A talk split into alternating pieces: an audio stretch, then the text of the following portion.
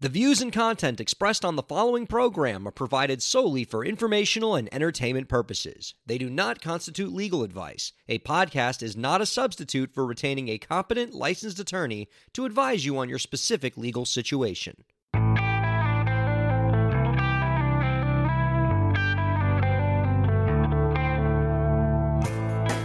How's it going, everybody? Welcome to the show. You are listening to the Break the Business podcast. I'm Ryan Kairalla, and it is a pleasure to have you here this week. Welcome to episode 119 of the show. It is such a joy to have you all here.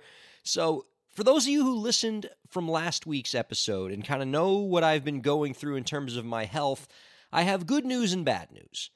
The good news is it has been uh, a couple weeks since I've been back from China, and so I can officially say that I have gotten over my jet lag. I am back in Eastern Standard Time again, and it just it feels good. My head's right again. I'm sleeping normally again. I have fully recovered and have gotten my internal clock back where it needs to be. That's the good news. The bad news is, and you can probably hear it in my voice, I'm now fighting a touch of the laryngitis. And I'm not sure why I have it. I think there are a few different things that have happened. One, I'm teaching my class that I always teach in the spring on business ethics at Doral College. And when that happens, and it always takes me a few weeks of teaching to kind of train my vocal cords to not just immediately get laryngitis. But for those first few classes, my voice is always a little shot while I'm lecturing. And so, unfortunately, you all have to bear the burden of that. But I hope that you can bear with me and uh, and just hang with me until I can get my voice back to where it needs to be. And so I think that might be part of the reason why I have the laryngitis. The other thing was I was up in North Carolina on business this past week for a couple days and oh god, I got really bad allergies there. I mean, I love North Carolina. I was in the Research Triangle area. You will be hard pressed to find a prettier piece of real estate in the United States than the Research Triangle area in North Carolina. It's beautiful, the people are friendly, there's so much to do, but one of the problems with the Research Triangle area is the allergies. Like the the the pollen and the plants are everywhere and I I just from the moment I stepped off the plane at the Raleigh Durham airport to the moment I got back to Miami it was just one long sneeze. Achoo achoo achoo achoo for the whole time I was in North Carolina and so I feel like that's probably part of why my voice is shot right now, and so I'm I'm working with that. And I might even have a touch of the flu. I don't know. Everybody in the world, uh, at least in my at least in my world, seems to have the flu right now. So maybe I have it too. Uh, and yeah, but all of those things I'm not going to make excuses for. I'm still here. I'm still going to do this podcast, even if it means I have to play hurt because I care about you guys. Honestly, I love me some musicians, and I am here to help you guys and help you move your careers forward and do whatever I can to make your lives a little better. That's that's what I'm all about, man. It's been a crazy week. There's been so much going on this week, and I'm still just trying to process all of it. And it's been some great stuff, it's been some terrible stuff, and you know, let me just run through it. So last night, in terms of the stuff that was great this past week. Last night, I got to go to the Women Crush Music event at Sweat Records. We've been talking about Women Crush Music the last few weeks on this podcast. It's an organization dedicated to improving the lives of women in music. They have outreach programs, education programs, connection programs. They're doing some really cool stuff for women. They've done right by this podcast, by the way. In addition to bringing on the president of the organization, Ashley Curvabon, as a guest, Women Crush Music was also kind enough to take over my podcast for two weeks while I was over in China. If you haven't listened to those episodes, give them a listen. Ashley and the team were phenomenal. You get that real great first person artist insight. They talked about an industry from a, the industry from a perspective that I never could because I'm not in the trenches the way they are as artists. And they give the women's perspective, which obviously I can't give. And they were wonderful. And so I've been trying to do anything I can to support them. And so I was out last night at their Miami chapters music showcase. A lot of fantastic musicians at this showcase. They were wonderful, wonderful, and uh, props to Mary Jane Wheeler, who is the chapter director at Miami, for putting on a great event. And you know, honestly, I'm so busy these days that I just never get time anymore the way I used to to just go and listen to music in Miami. And The musicians in Miami are so great down here. We have the University of Miami Frost School of Music uh, here in the area, and they are churning out some of the best musicians you're ever going to come across. Just an all star team, every last one of them, top to bottom. Phenomenal musicians coming out of the University of Miami and the city of Miami in general. A lot of UM musicians were at uh, performing at this uh, showcase last night, and they were awesome. And, and honestly, folks, we have to do more. If you're in the Miami area, if you're a Miami, South Florida person, listen to what I'm saying. We got to do more to support the music scene down here in Miami and in South Florida. We don't do enough. We really don't. There's not enough venues for musicians to perform here. We're not doing enough to support the music community down here. And I know it because after the show, I talked to all these musicians.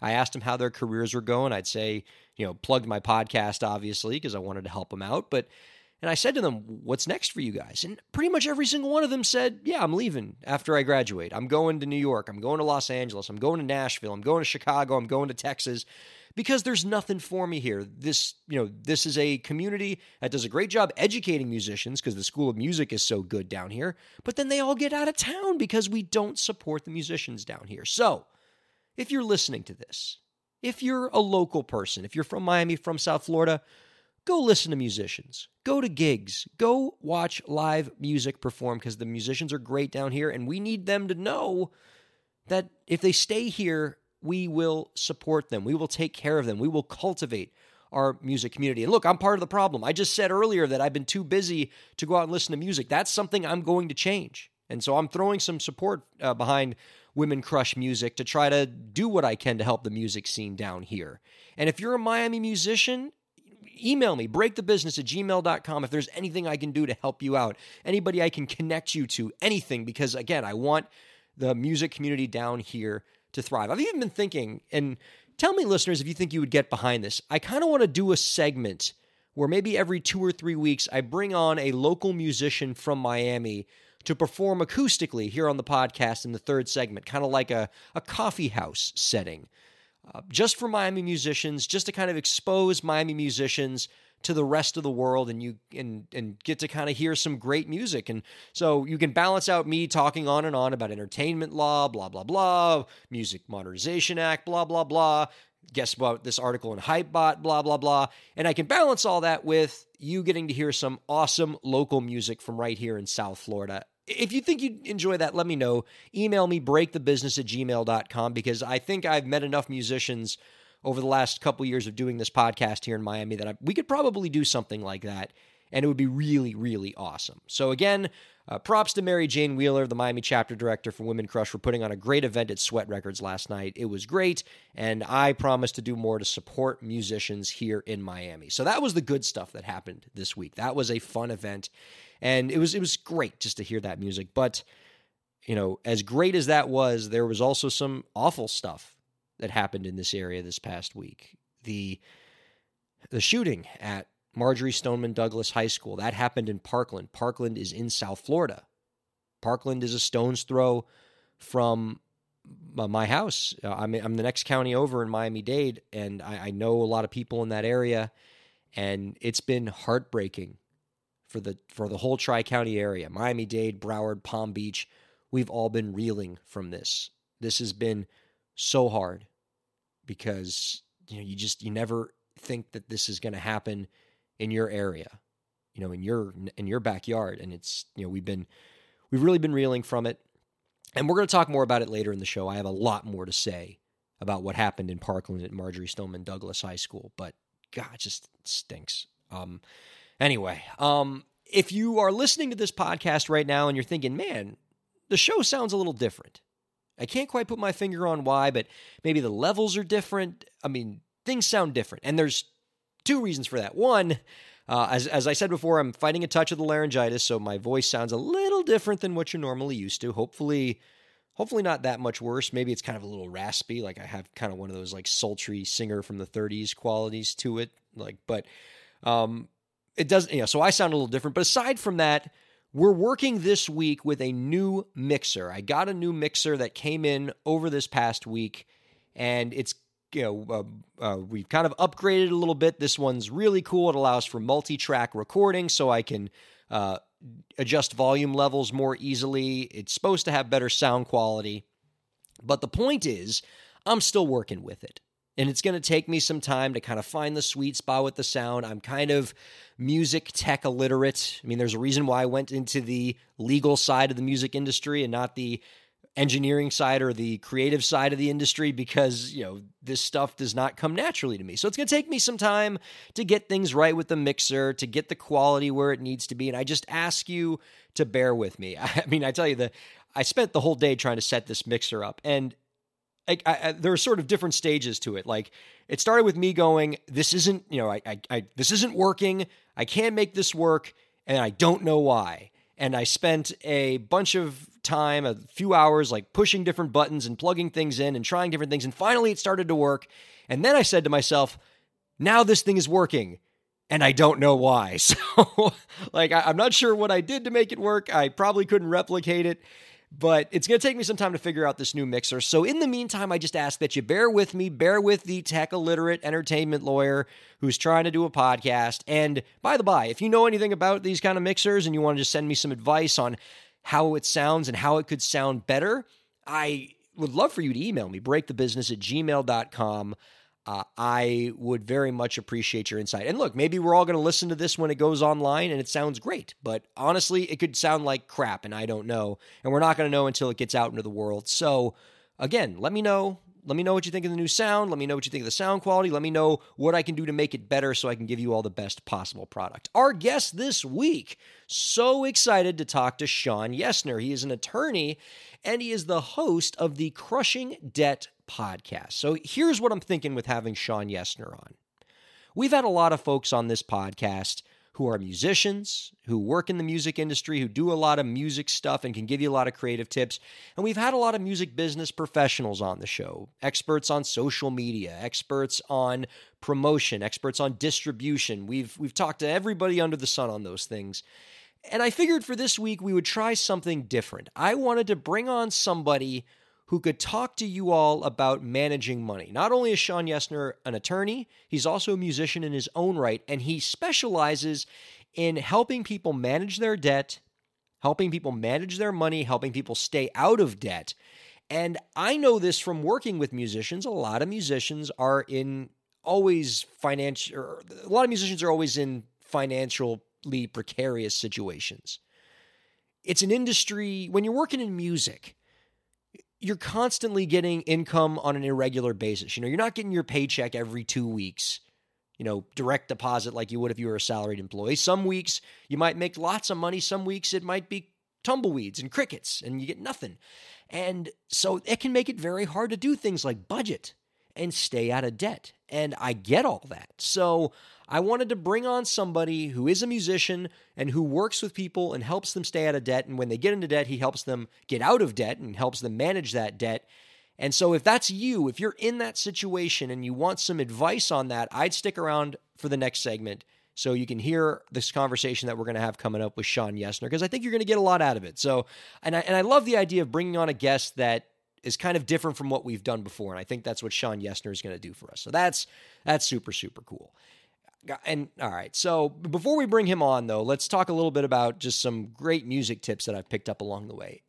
Since I went to the Women Crush Music show last night, I've been thinking a lot about promoting live shows because uh, I was talking to Mary Jane Wheeler, who put on this show for Women Crush, and she was just telling me how difficult it can be to promote a show and all the things that go with it, and and just managing the social media of it can be really tough. It's it's like herding cats. and you know, you can do a lot of posting and you feel like you're not getting a lot of traction. And especially in a market like Miami where there's so much to do, where there's so many different parties going on at any given time, it's hard to sort of cut through the clutter and get your voice out there and heard on social media when you're trying to promote a live event. So that actually got me thinking about an article that I read earlier this week in Music Think Tank by a guy named Simon Tam. He hosts the Music Business Hacks podcast. Really insightful dude, by the way. I want to get him on the show. And I'm hoping that uh, maybe he's listening to this, or I can shoot him an email or something. But I want to, I want to get him on the show. I want to get some of those music business hacks on this podcast, and so we can learn some stuff from him. But he wrote an article for uh, music think tank called 40 Ways Bands Can Use Social Media to Increase Engagement at Shows. And I want to talk about this article because it got me, you know, my conversation with Miss Wheeler last night got me thinking about it.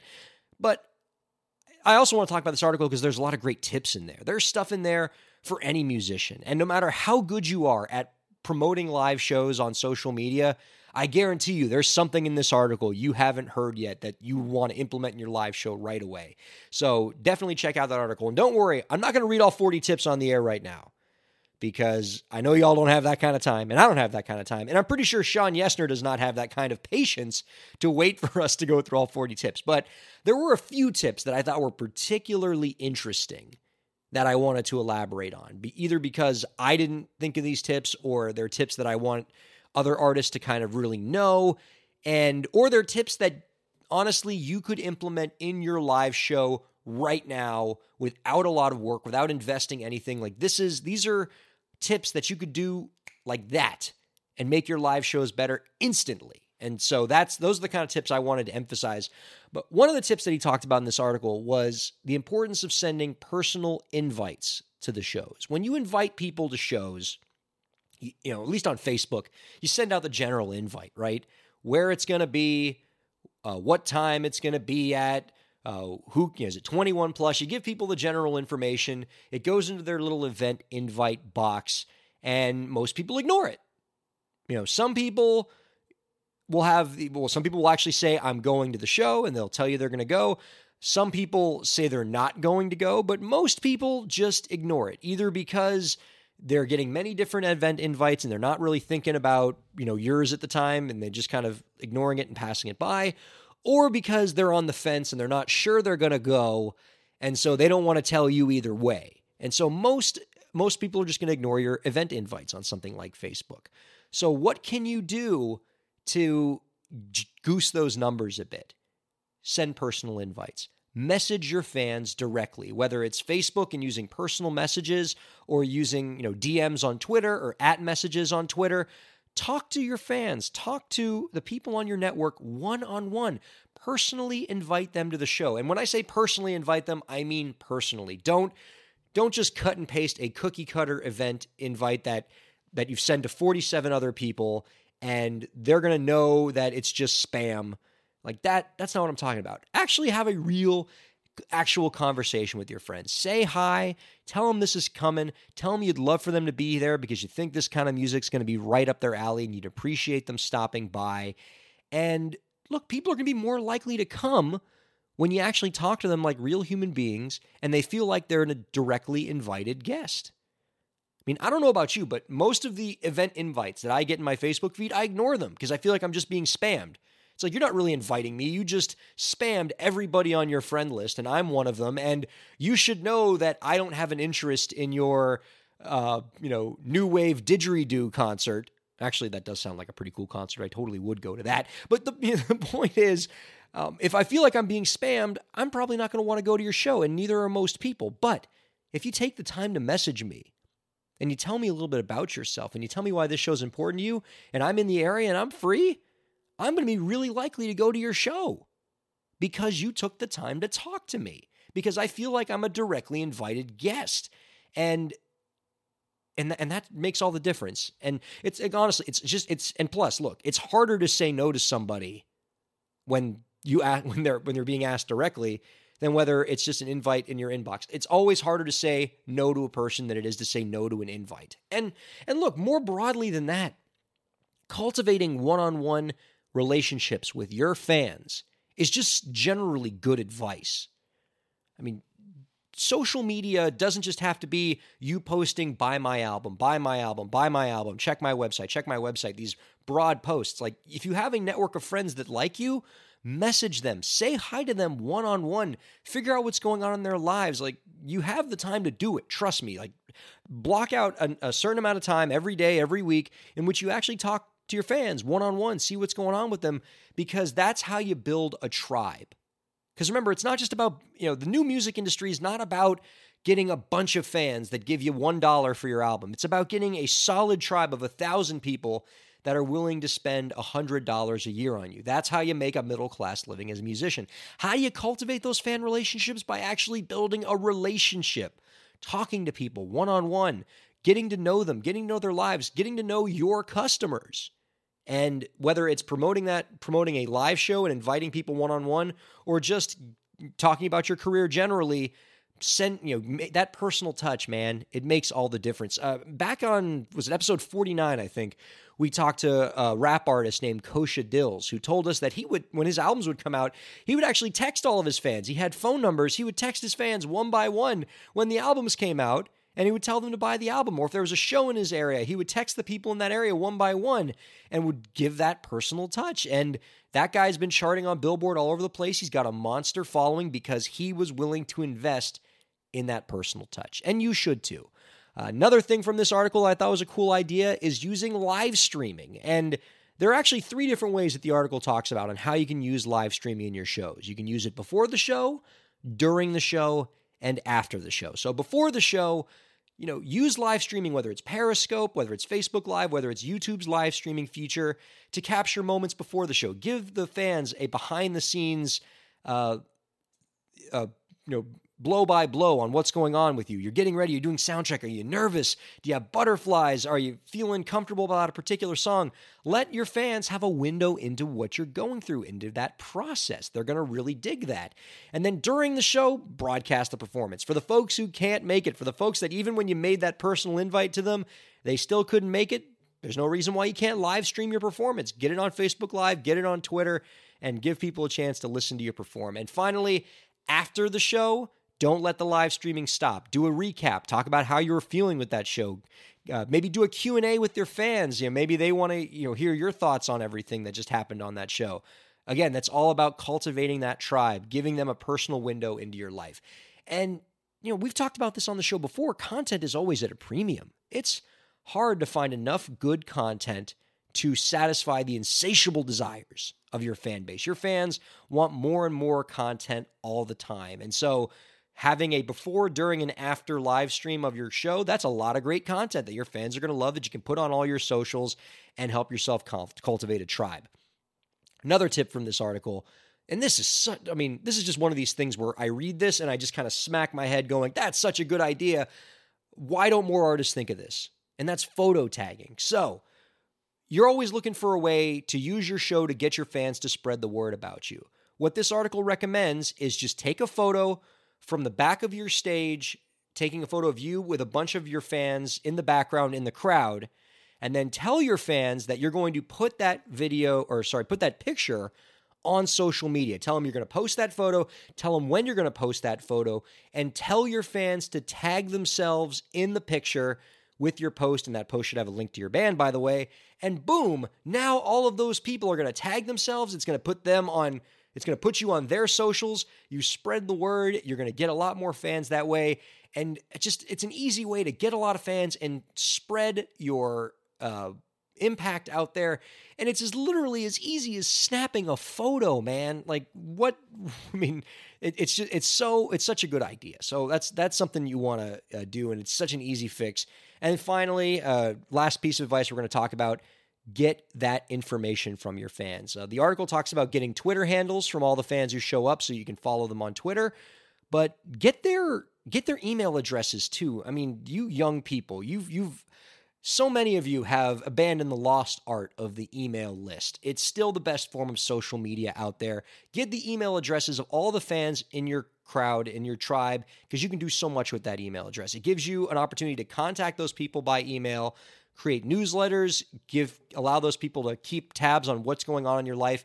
And unlike social media where you're battling for so many other people that are on that social media page on any given time, email you get you know a one-on-one conversation. They open that email, it's just you and them. There's no no one else competing on that page for your fans' time. So get those email addresses, get those Twitter handles from the folks who come to your show.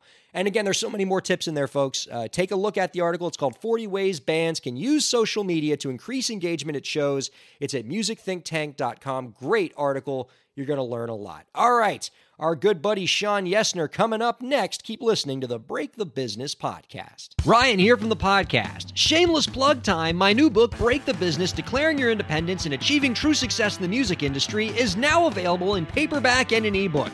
The book talks about how you can be your own boss in your music career and take control of your content creation, promotion, distribution, and fundraising. Get your copy on Amazon by searching Break the Business. It's a nice read for musicians and the people who love them. That's Break the Business, declaring your independence and achieving true success in the music industry. Thanks very much for your support.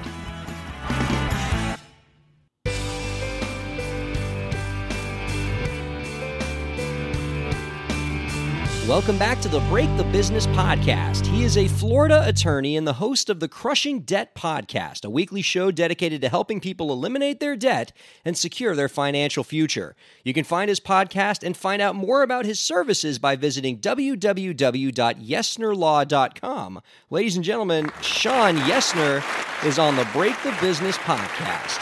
Shawn, thank you so much for being with us.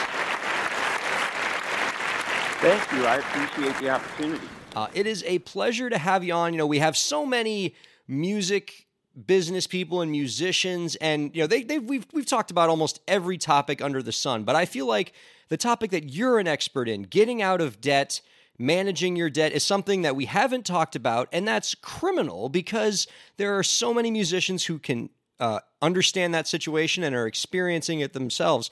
But first, so we're going to get into all that. But first, I want to sort of talk about where you've sort of built your practice on. And I want to open with this question How did your experience with a childhood bully inspire you to start your law firm? so it's really the entire basis for the law firm. So I, we may talk about this more as we go, but I've been playing drums now since I was 10. And I realized early on that as much as I enjoy playing and as much as I enjoy being a musician, and I've done everything concert band, marching band, jazz band, behind the set, on the timpani, I mean, the whole nine yards. But I realized that that was that was my passion, but it was my hobby, and it was always something that I was going to enjoy doing, but I needed something else to uh, pay the bills. And so I always knew from high school that I wanted to be a lawyer. But in high school, I had a bully who, in the band, who picked on me constantly. And it, was nonstop. It was physical. It was mental. It was, I mean, this guy was was everywhere. He was a year ahead of me in school, so I got a little bit of a of a reprieve in junior high school uh, when he had moved on to high school, and then I got a little bit of a reprieve in high school my senior year when he moved on to college. And then I get to college, and I go out to audition for the marching band. I was in uh, Florida State Marching Chiefs, and there he is again. And no. I'm convinced.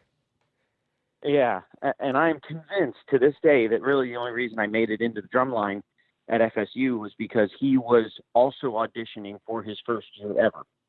So I'm a freshman, he's a sophomore. We're both auditioning, so we're both on equal footing. And you know, it was. I think later, uh, I think he was one of those that it was. You know, I was the young up and comer. I was the one that he saw as looking to take his spot in the line, and all that kind of stuff. So it was constant, sort of nonstop. Now, fast forward to today, we're actually good friends. What? I think part of being in, yeah, I think part of being in the drum line at FSU and that fraternity-like feeling. Um, it, he's not someone that I hang out with on a regular basis, but when I go to Tallahassee, you know, he's got a local band up there. I go watch him play. Uh, you know, we we tailgate together from time to time. A- anyone who's been in that marching band atmosphere, it does become sort of a fraternity. And so he and I have since become friends. But the way that transitioned into the law, what I realize is if you want some, if you want me, if you want to hire me to work for you and I'm hesitant to take your case, put it in terms of you being bullied. And that's pretty much my trigger point where I'll say, sure, okay, let's get a retainer letter. Let me help you make these creditors go away. uh, and that's what the law firm is designed to do is to help make creditors go away. And and so what I tell people, my my elevator pitch, so to speak, is when they say, "What do you do?" I say, "I help you eliminate the financial bullies in your life." Um, and it, I think it goes back to me helping myself, getting rid of those bullies that I had in junior high and high school and college and whatever. So you really see creditors as bullies. They're not just you know you, you, they're not to you. They're not just people doing their job. They're bullies. Like how are they bullies? What sort of bullying behavior could they do to people? There's a lot of creditors out there that take uh, harassing tactics. So I'll give you an example. I represent a lady right now who uh, bought a brand new Toyota, which you think is a great thing. Turned in her old Toyota, bought a brand new Toyota. Here's the issue with the problem, though, is that she's on a fixed income. She's on Social Security disability. She makes $800 a month, Social Security disability assistance this Toyota dealership tricked her into buying a Toyota that she pays five hundred dollars a month for. Oh, um, so, yeah. And when she tried to turn the car in, they laughed at her. When she couldn't afford to make the monthly payments on the car, they repossessed it. Well, they took her old car as trade-in. They repossessed the new car because she couldn't make the five hundred dollar a month payments, and then they they uh, started to send her collection letters wanting the balance that was due on the loan on the car. And so I got involved. I actually took one letter, and they haven't called her since, and they're not pursuing the deficiency. Um, and so it was I, I threatened them with violation of federal debt collection law. I've uh, threatened them with violation of Florida's Consumer Collection Practices Act, the, the creditor harassment law. They were calling her on her cell phone, which is a violation of the do not call list laws, and basically Florida's Unfair Deceptive Trade Practices Act law. And so I threatened them with what I felt were legitimate violations of those laws. That was about two months ago, and we haven't heard a peep out of them since. In fact, I got a letter from Toyota that says, "That's a letter. We're looking into it." I haven't heard a peep since. Wow. So you're a not only are you a hero because you're fighting for the little guy, but you also got the musician bona fides as you talked about. So you you've come to the right podcast, my friend, because uh, you got yeah. you got some wisdom to impart. So let let's talk a little bit about money management, debt management, and how it pertains to musicians. Uh, in your experience with musicians, what would you say is the biggest mistake you see musicians making when it comes to handling their money? I think it's a budget issue, and I get it. I mean, it takes it takes a while to get to the level where you're making a ton of money uh, working as a musician. And I understand there's other things that you've got to do. There's other uh, other jobs you have to take, other ways to supplement income, whether that be uh, song sales, merchandise sales, uh, whether it be you know the traditional yeah I'm a waiter or I'm a waitress. I mean I get all of that stuff, and so I think it's the it's the roller coaster of the up and down. I played a gig, I got a bunch of money, let me pay down a bunch of debt, or I got a gig, I got a bunch of money, let me attack this debt. But then when they go a little bit between getting money from the next gig and then more bills pile up, and because I don't have the money in my account, I got to use the credit cards to float myself until I get the next gig, and it just sort of creates this this cycle, this spiral of I'm digging myself, I'm robbing Peter to pay Paul, and and actually it's it's not really even a musician thing. I think that could be something just a lot of my clients share is I'm waiting for the next big thing to hit, but until that happens, I got to run up credit cards to keep everything afloat and I dig myself into a deeper hole trying to figure out what I'm going to do to sustain between the paying gigs. So it comes down to budgeting. And I guess budgeting is particularly critical for musicians because, as you noted, the income is so unpredictable. It's not steady. So let's talk about budgeting. What can budgeting look like for a musician? How does a musician set up a budget? Do you actually got to like get out a piece of paper and sort of write down all your expenses? What might this look like in practice? Yeah, I think that's exactly what it looks like in practice. Uh, take a piece of paper, take a pen and a piece of paper, or take a, a spreadsheet on the computer, or you know whatever your your method is, whatever your thing is.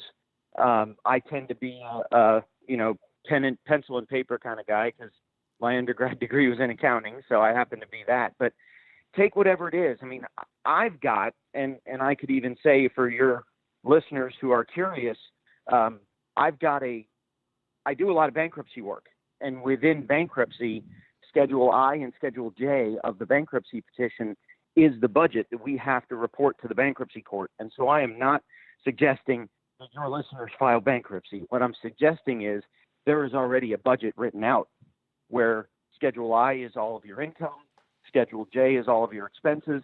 You can write all of that down and then figure out the next step that I would take is okay, let me take a look at my expenses. What can I cut? You know, do I need the full? Uh, honestly, in in helping uh, coach clients in terms of their budget, I've got people to quit smoking. I've got people to cut down on drinking. I've got people to cut out some pretty bad habits. But at the same time, where's the high expense that I can eliminate for a lower expense? Can I get a different car that has lesser payments? Can I shop around my insurance policy to get lesser payments? Can I maybe bring on another roommate or two? Or I just had a roommate leave and they were paying me $600 a month. So maybe the next roommate that comes in will pay me 650 a month or 700 a month. Where can I every dollar counts. So where can I take 20 bucks from here, increase 20 bucks there, decrease 30 bucks here? You do that enough times over and over and over and then you start to get control of your budget. Well, and a lot of musicians already do that to some extent on the business end of their music career, just trying to, you know, balance all the the finances for their career. So all that Shawn's telling you to do is make that something you do for your whole life. And were you saying that you could actually use the schedules on the bankruptcy petitions as just a good way to a good document for budgeting? Yeah, I, am not suggesting anybody file bankruptcy. I'm suggesting you use that Schedule I and J because a lot of times when you're when you're in the moment, when you're focused on what am I doing, sometimes you may miss. So, for example, I have uh, an annual homeowners association assessment. So, when I'm in March and April and May, I don't necessarily think about it because I paid it in January. But if I can think about, wait a minute, I know that in January I'm going to have to pay this annual homeowner association payment. I can budget for it during the course of the year. And so um, you know, if you want, I can either send to you or if you want to have your listeners contact me and it's just it's just a, an income sheet, an expense sheet, and not necessarily that it's that it's correct 100% of the time, but at least it'll stimulate their thought in terms of you know what are some of the expenses that I might have to deal with? How much am I spending on on groceries? Down to things like do I have food that's being wasted? And so I can maybe cut down my grocery bill to cut down on foods that I would otherwise buy that end up going stale so that I can cut my grocery expenses and make more money. I mean, so it's it's more of a more of a of a something to trigger the thought process more than anything else. Right on. I would love for you if you could send that document over, uh, breakthebusiness at gmail.com. I can put it on the show description. And of course, later in this interview, I'm going to give all the listeners an opportunity to find out how they can get in touch with you. Uh, so we can handle this both ways. That sounds great. Um, a particular sure. form of debt that a lot of my listeners are confronted with, aside from credit card debt, is student loans because a lot of them are college students or recent college graduates, and student loans are getting uh, tougher and tougher. And they're a particularly nasty kind of loan because, as you know, in many cases, they're not dischargeable in bankruptcy, so you can really be stuck with them. And so, if you have, if we have some listeners out there who are having some trouble with student loans, do you have any advice for them? Are there programs they can look into? Um, are there programs that could be getting phased out that they might want to avoid? Uh, what would you What would you advise to a musician who's who's really having trouble with those student loans? The first thing I would do is call the student loan company, call the student loan servicer. A lot of them have deferment programs. Now, I, deferment programs can be good and bad at the same time. So they're they're good in that you're deferring payments, so you're not making payments while your income is at a certain level it's bad because that money does have to get paid back eventually, and so it's continuing to accrue interest. And so your student loan balances are actually getting higher as you go because you're not paying it back, but there's no uh, lawsuit threat there because you're you're not paying it back with permission of the student loan company. So that that could be one uh, option, although I don't like it as an option. Uh, like you said, bankruptcy, at least as of this recording, is not an option. However, I know Congress is looking at some some changes to the law that may make bankruptcy easier to file to eliminate student loan debt. Uh, here in Florida, we are having some success within bankruptcy court with some of these uh, student loan companies that will uh, allow you to borrow for an unaccredited school. So the classic example is the medical school down in the Caribbean. There's a lot of uh, case law coming out, at least here in Florida, and so I would assume in other areas of the country as well, that because it's not an accredited school, and so you don't really you you graduate from college with all this student loan debt, but then you really can't practice in your chosen field because the school's not accredited.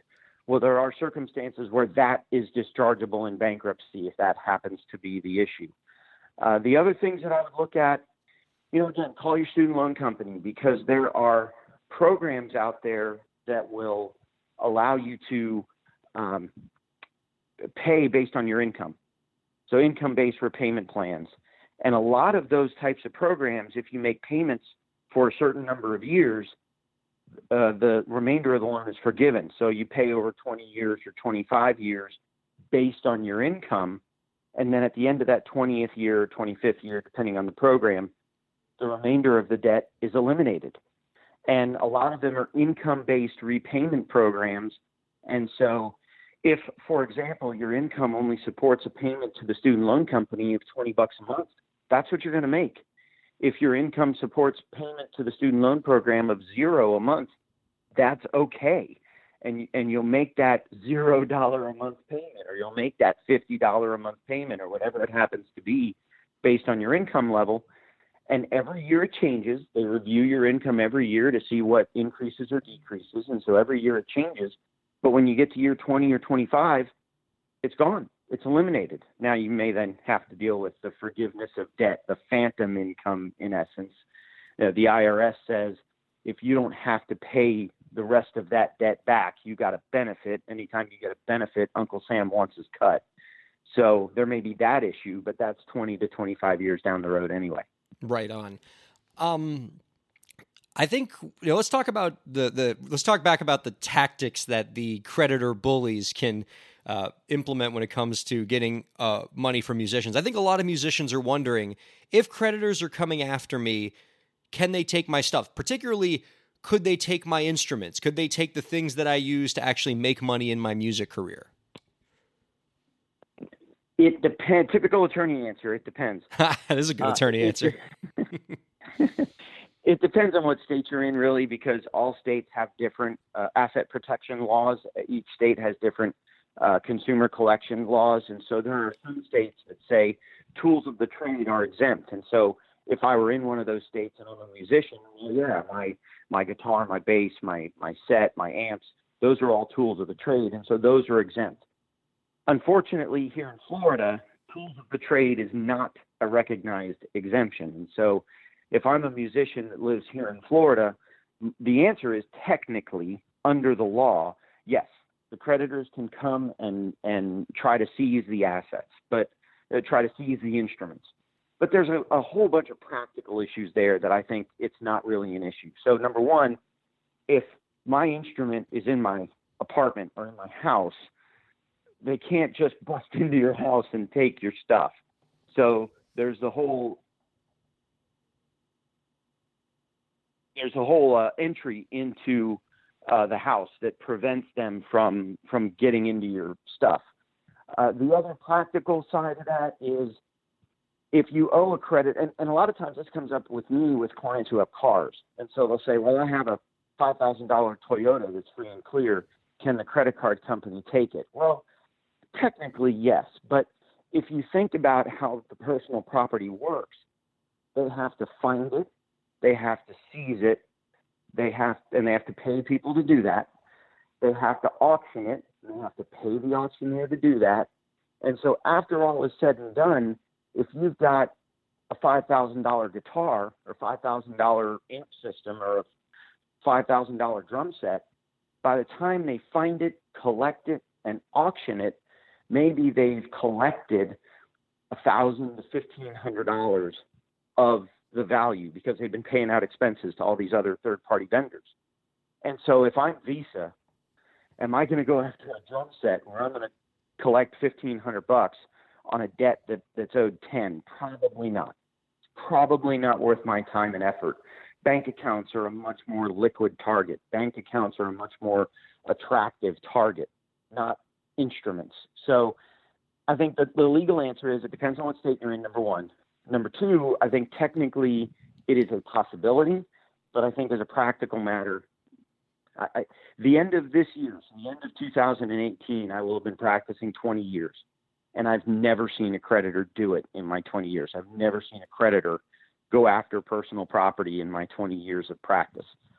Oh, uh, good to know. And in your 20 years of practice, and congratulations, by the way, um, for hanging you. in the profession that long. That can't be easy. um, I'm sure not only it has to happen when you're representing people that are in debt, you probably see people when they're at their darkest, when they're really feeling a lot of stress and anxiety. And I'm sure you've had to be there for a lot of those people in those situations. So, has it, based on that experience, do you have any advice for any of the musicians out there just on handling the stress of debt? Like, how do you just get through each day? I think it goes back to all the different types of things that we've talked about. So I, th- I, think number one, understand what the creditors can and cannot do.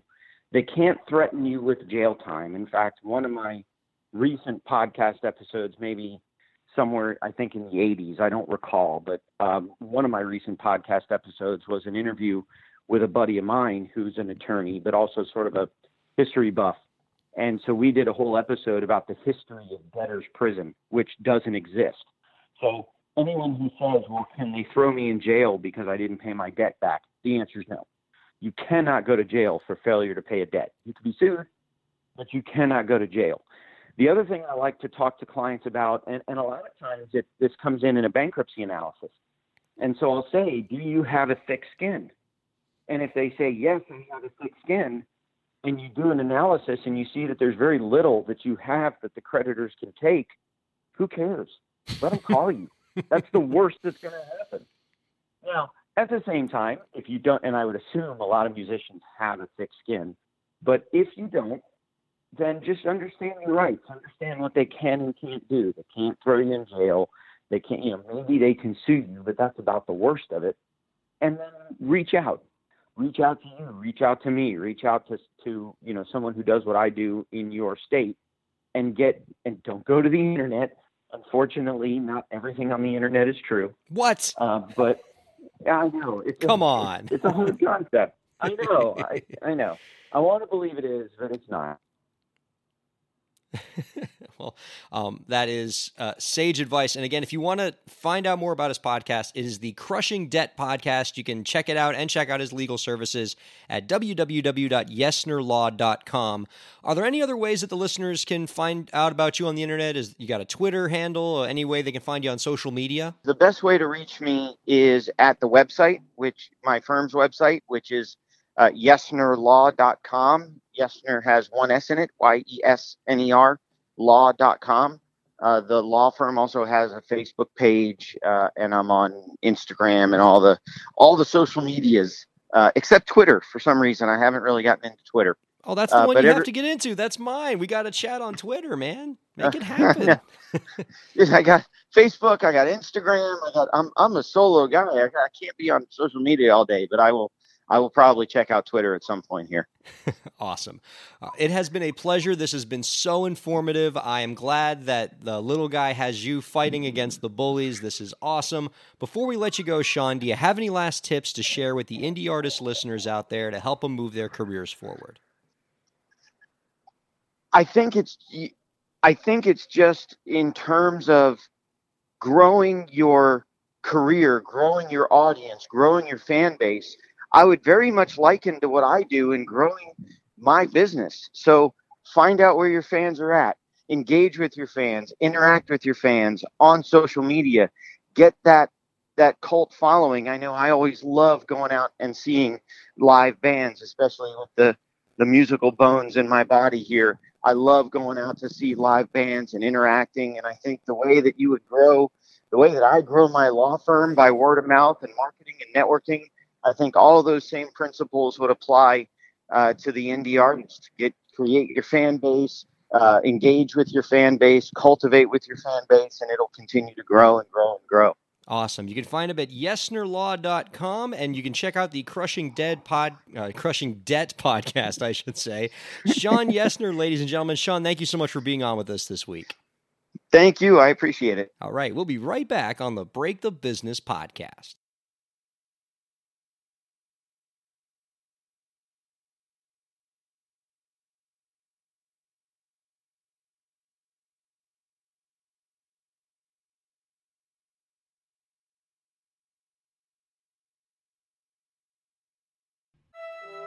Friend of the show, John Ratzenberger here with Ryan Kairalla, author of Break the Business, Declaring Your Independence and Achieving True Success in the Music Industry, available on Amazon.com. Ryan, tell the folks a little about the book. Well, the book's about empowering Well, artists. that's fascinating, Ryan, but it's only a 15 second commercial. Thanks.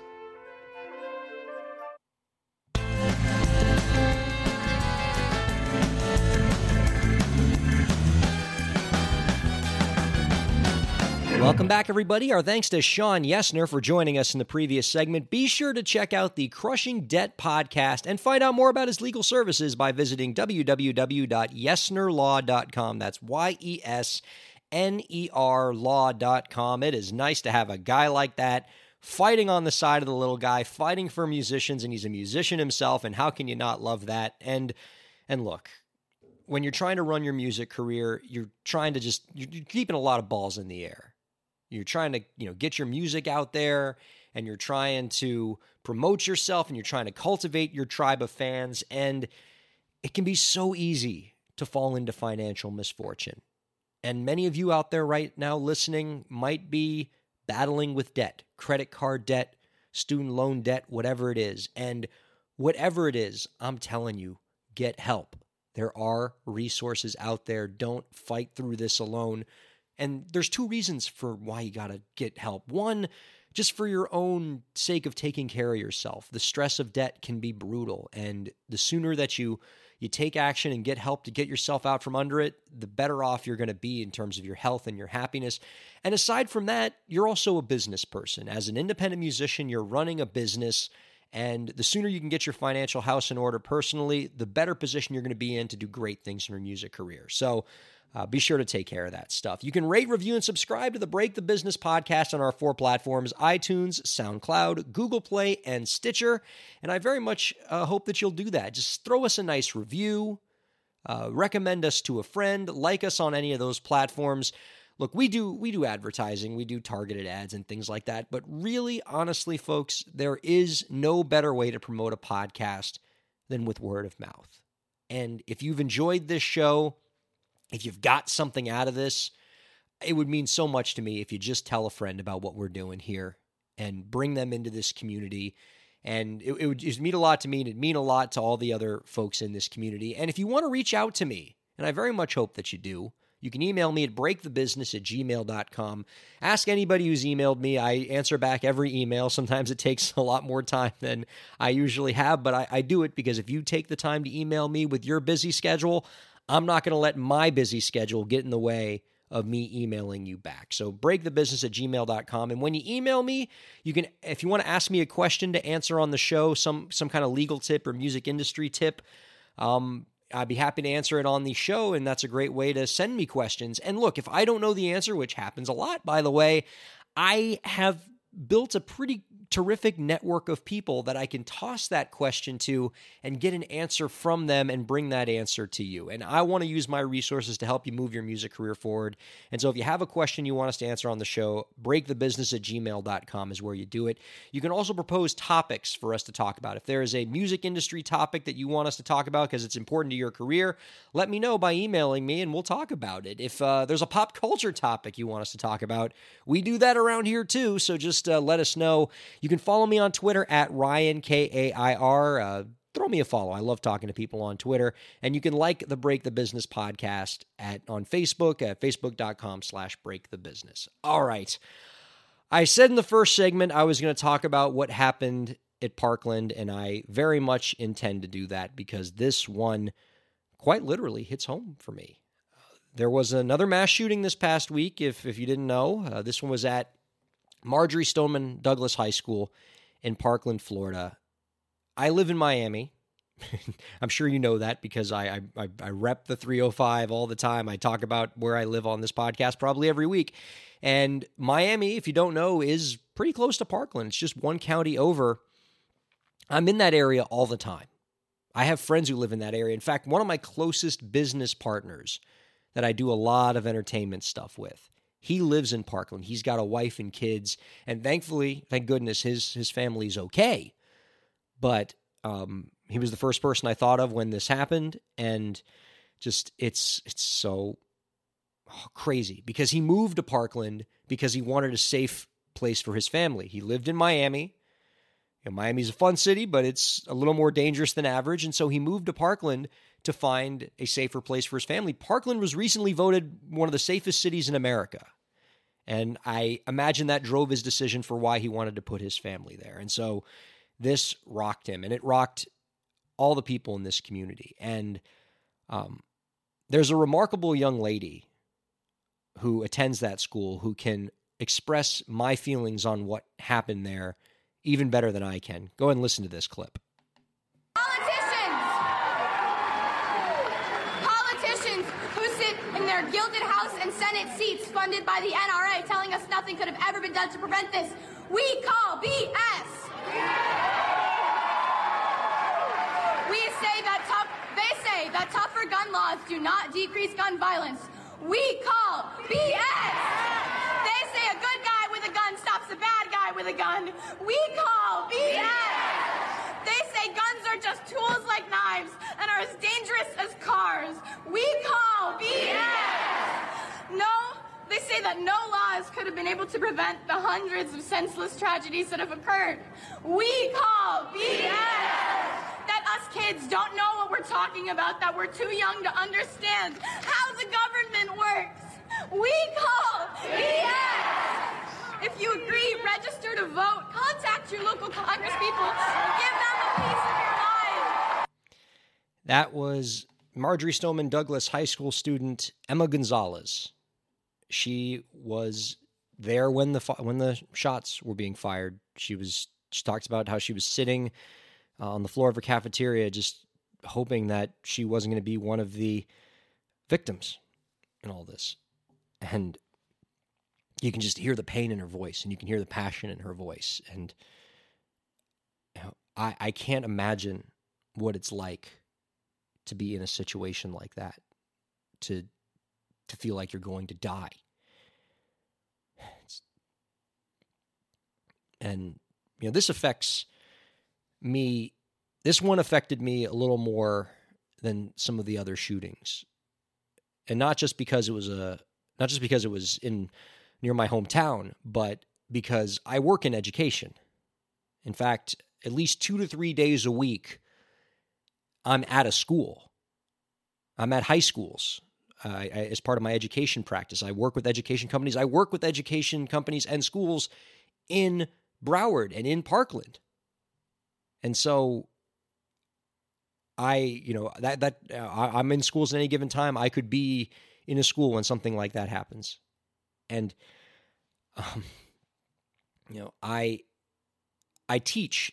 I was saying in the first segment, I teach at a college. I teach at Doral College, and what makes Doral College unique, and not like any other college you're ever going to find, is that it is the only college that I know of in America that is completely embedded on a high school campus. It is a it is a college. It is a you know licensed college and all the same stuff that any other college has, but their mission is to provide early college to high school students. It's a concurrent enrollment college. They give college credits to high school students. We work with, you know, high minority, low socioeconomic status populations to try to lower the cost of education, shorten the time of education so that these uh, kids can save money. And it's a wonderful group to work with. And God, I love working with these kids at this college so much. And I teach a class at this college. And I so I teach high school age students on a combined high school college campus. I work with high school kids every day. I you know, I've been teaching this class for 5 years, so I've I've seen a lot of these kids. I've seen them grow up. They, you know, having jobs of their own and they're doing things in their careers and, you know, you know, you hear this all the time when teachers say this, but they're like kid they're like my kids to me. I you know, I'm so close to a lot of these kids and you know, when I think of something like that happening to one of my students, it it's just unthinkable. And you know, it's it's I, I something has to be done. And maybe and perhaps it's the optimist in me, but I feel like something's different with this shooting. And this isn't, you know, this isn't this hasn't been the deadliest school shooting in American history to my knowledge.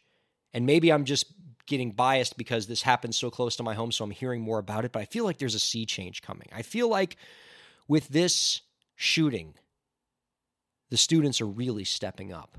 You're already seeing protests from students who are saying, I don't feel safe in school anymore, and I have a right to feel safe in school.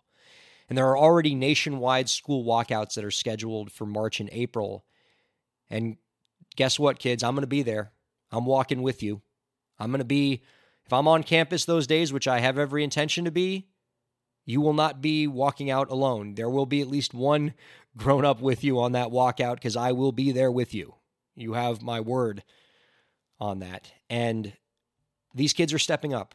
And musicians, if you're listening to this, and you're probably wondering why I'm talking about this on a music business podcast, but it does have a tie into music. Musicians, you got to step up too. The kids need you. These students need you. They need your voice. They need your powerful voice. They need your social media friends. They need your tribes. They need you to amplify this message. Because common sense gun legislation is the moral issue of our time. And it's not, and I'm not talking about taking everybody's guns. Like, for, look, I'm a lawyer, all right? I know a thing or two about the Constitution. You know, and I can tell you if you know, even if you are a a true, you know, protector of the Second Amendment, I'm telling you, as a lawyer, common sense gun legislation, getting rid of the AR 15s, expanding background checks, these things aren't going to violate the Second Amendment. You're not going to find a judge anywhere in this country who's going to tell you that getting rid of AR 15s is going to violate the Second Amendment. It's just not. This is not a Second Amendment issue. This is an issue of people who like guns more than they care about kids. And so, musicians, students need your help because it's not just a moral issue, even though it is a hell of a moral issue. But as we've talked about on this podcast, this is a pocketbook issue for you, musicians. No matter what your politics are, when it comes to common sense gun reform. You're business people. And as a business person, as a, as a person who runs your music business, you have a responsibility to advocate for legislation that is good for your business, that is good for your customers.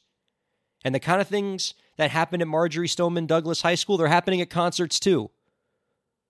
Don't forget about the Vegas shooting the deadliest act of domestic terrorism in American history. That was a concert. When these things happen at concerts, it can cause people to stop going to concerts. When you get to the point where you don't feel safe going to a concert anymore, then you won't go. Or even if it's just that there's going to be added security at concerts, and now your fans start to say, oh God, I really want to go see this person in concert, but I don't want to deal with the with the with the hassle of the metal detectors and everything. Like it's just too much. I'm just going to go watch your videos on YouTube. And once that happens, we all lose. The industry loses. Live performances represent a plurality of a musician's share of income for most musicians. For most of you out there, live performances are the entirety of your income, or at least 99% of it. And so this isn't just a moral issue, it's a pocketbook issue because what go, what's good for schools is good for concerts. So when common sense gun reform doesn't happen, you musicians are the victims. Your fans are at risk and you're at risk. Not just your pocketbook by the way, but you know, you as a victim. Don't forget what happened to Christina Grimmie, the musician. Like you are on stage, you're a target. And so you need this kind of reform to protect you. And you're the victims here. And there are politicians out there who are saying that you're not the victim, but in fact, you're the perpetrator.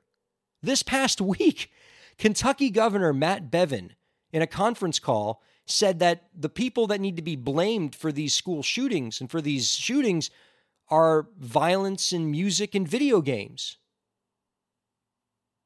They got it all wrong. They got it all backwards. And I don't know if they're ignorant or if they're just lying, but they, but, you know, violent music does not make people kill. There's violent, the same music that's playing here in America is playing in all other countries of the world where they don't have these kind of things that happen. So get out of here with violent music. But they're coming after you. They're saying it's you know, there's politicians that are saying it's your fault whether that, rather than acknowledging that you're the victims here. That this that these kind of shootings are making you unsafe and they're taking money out of your pocket. So now is the time to speak out. There are students that are going to be speaking out for the next couple months. This is going to become a bigger and bigger issue, not just here in Miami and not just in Parkland, but throughout the country. There are going to be a lot of students who have something to say about this, and they could really use the help of musicians like you who have strong followings, who have a voice. So I plead for you. Let's stick up for this cause. Not because not just because it's the right thing to do, but it's the right thing for you and your business to keep you safe, to keep your fans safe. All right. Our thanks to Shawn Yesner this week for joining us. You were terrific. And my thanks as always to all of you for listening to the Break the Business podcast. Thank you so much for your support. We'll see you next week.